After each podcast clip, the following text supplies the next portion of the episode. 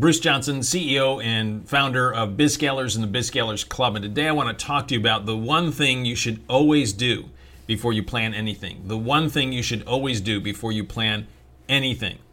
Now, right now, you should probably be in the process of working on your strategic plan. But this principle holds true regardless of what you're planning. Doesn't matter if it's personal and you're trying to figure out how to lose some weight or how you want to improve a relationship, or in this case here, you're working on your strategic plan or you're working on a marketing campaign, etc. The same principle holds across the board. It works all the time in everything and it is the one thing that most people don't do, but if they did, would radically change everything for them. In fact, if they would just do this one thing, it would allow them to experience more success and increase the probability of them being able to successfully achieve their goals and get the results that they actually want. It's just one thing. And yet, you know, I've done this with lots of companies over the years, and almost no one does this until I ask them to do that. So I want to encourage you now to learn from that and make sure you do this one thing. And what is that one thing? Well, you remember the definition of insanity. Insanity is doing the same thing over and over again and hoping for a different result. So, what do most people do year after year when they're creating their plans? They get ready to create a plan, they start creating the plan, they get excited about the next year, but they forget this one thing. And what is that one thing? That one thing is to go back and review why the plan that they set last year didn't work out or if it's with your, you know, working on weight loss or it's a relationship or anything else that you're working on.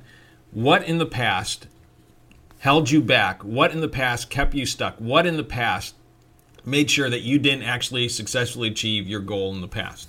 When 85% of all businesses are plateaued or in decline, you know that for the vast majority of people, their plans aren't working.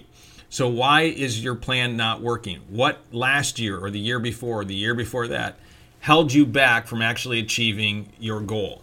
And if you can fix that one thing or those two things or those five things before you actually start executing this year's plan, the probability of increasing the you know, in chance of you being able to have a successful year grows dramatically.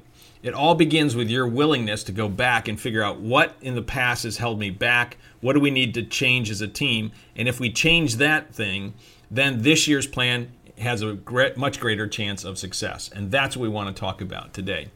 What is the one thing, or what are the two things, or the three things that in the past have held you back? If you fix those, this year's plan will probably succeed. So let's talk about some of those items.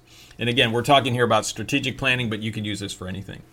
When I work with a lot of businesses on their strategic plans, what I typically find is that they have never created accountabilities or they don't hold people accountable to those accountabilities. So they create a plan, but yet you know no name is associated with it. There's no metric that they're actually responsible for. It was just an idea on a plan. Wouldn't it be great if this happened? Uh, and then that group of people hasn't actually created plans to make sure that that strategic plan happens. And as the course of the year goes on, they never hold people accountable to the results that they're supposed to be achieving. If you don't create accountabilities and you don't hold people accountable, the probability of that plan occurring and succeeding is very, very low. In fact, probably will never happen, which is why most companies kind of pick up last year's plan and say, hey, let's kind of do this just a little bit better, and hopefully this year it'll work out because it didn't work out last year. So that would be probably the number one thing that I see on plans all over the place. They don't create accountabilities and they don't hold people accountable to those accountabilities. The second uh, one that frequently happens is they don't have a review rhythm in place. And again, these may or may not be true of you. I'm just trying to get you to think about the things in the past that might have been holding you back. But one of them is not creating a review rhythm. So I go in and I'll say, you know, where's your strategic plan? And, you know, they're trying to find it. It shouldn't be hard to find because you actually, as the leader, should be looking at it every week. And uh, that should be part of your rhythm. As you're planning out your week, you should be looking at the strategic plan for the year. Are we, in fact, accomplishing this or not? And if not, what do we need to adjust? Um, you should at least once a month be pulling the plan out with your team and be, being able to evaluate where are you and what do you need to adjust as you're going through. So you need to create a review rhythm and not just look at it you know when you're getting ready to set the next plan. So it's a classic problem. Might be true for you, may not be true for you, but just think about you know what's the rhythm that we need to establish this coming year to make sure that we don't just look at it in you know October, November of one year and then look at it the next October, November. Then a third item would be uh, very few businesses do competitive analysis work. So what tends to happen is they come up with a plan. Hey, this would be a great idea, but they're unaware of what everyone else in the market is doing. And when they bring that thing out, what they find is that, you know, hey, XYZ company already has done that and they're six months ahead of us. One of the key things that you want to do in your strategic planning is you always want to be focused in on how do we differentiate who we are and what we are doing so that you know people in our target market are going to say, "Hey, you're the one we want to work with because you're different than everybody else." But you can't figure out differentiation if you're not even aware of what your competitors are doing. So frequently, plans don't succeed because people are introducing things thinking they're new and novel, and they're actually not. Um, or others have leapfrogged in front of them and they're way behind. So many mistakes are made because there's no little uh, competitive analysis work that is done. So that might be true for you, may not be.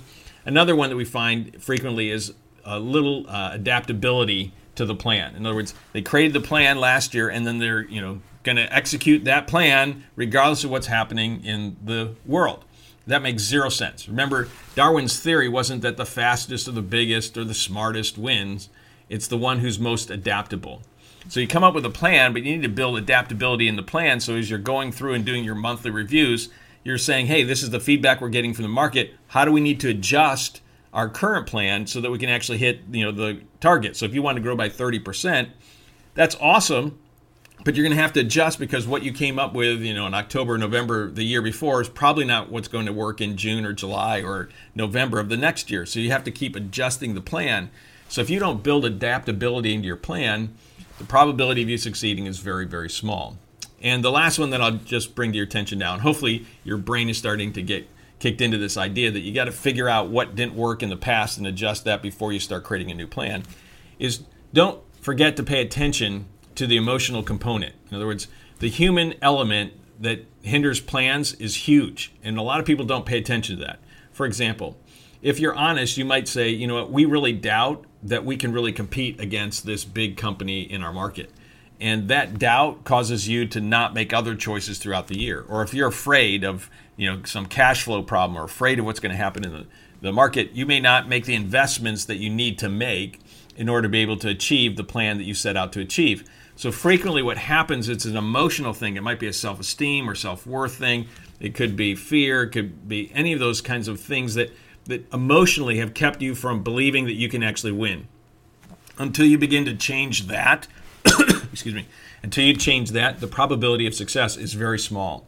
So one of the things that you want to do is you're evaluating last year or the year before and why you didn't succeed is to pay attention to the emotional stuff because that frequently is behind. It, you still have all the right strategies, you've got the right ideas, you're adaptable, you've got the analysis, but really it was an emotional thing that kept you away from doing what's needed to be able to win in the marketplace. So start thinking about what in the past has hindered you from successfully achieving your plans. Adjust that, and then when you go to plan this year or when you go to plan for something for your family or something for your finances or any other area that you might be planning in, if you can fix the thing that's held you back in the past, you've greatly increased the probability that this year's plan will actually work. It's a thing very few people actually do, but if you start doing it, will change everything for you and your company from this point forward. Always fix the stuff in the past that's hindered you so that when you create the plan for this year, you'll actually win. That is the one thing you should always do before you ever start planning anything. So, hopefully, uh, you enjoyed this idea. If you did and you think there are some other business owners and entrepreneurs that you know that could benefit from this, make sure you pass it along to them. If you're watching this by YouTube or listening by podcast, make sure you hit the subscribe button because my commitment to you week in and week out is to bring you actionable ideas that will help you to grow and scale a great business and to do so faster. So uh, until next week. Oh, and by the way, if you want to go deeper on this, don't forget you can check out the BizScalers Club at scalingclub.com, scalingclub.com. And uh, we can help you go much deeper on this and a whole lot of other areas to help you be able to grow and scale a great business. So until next week, to your accelerated success, Bruce out.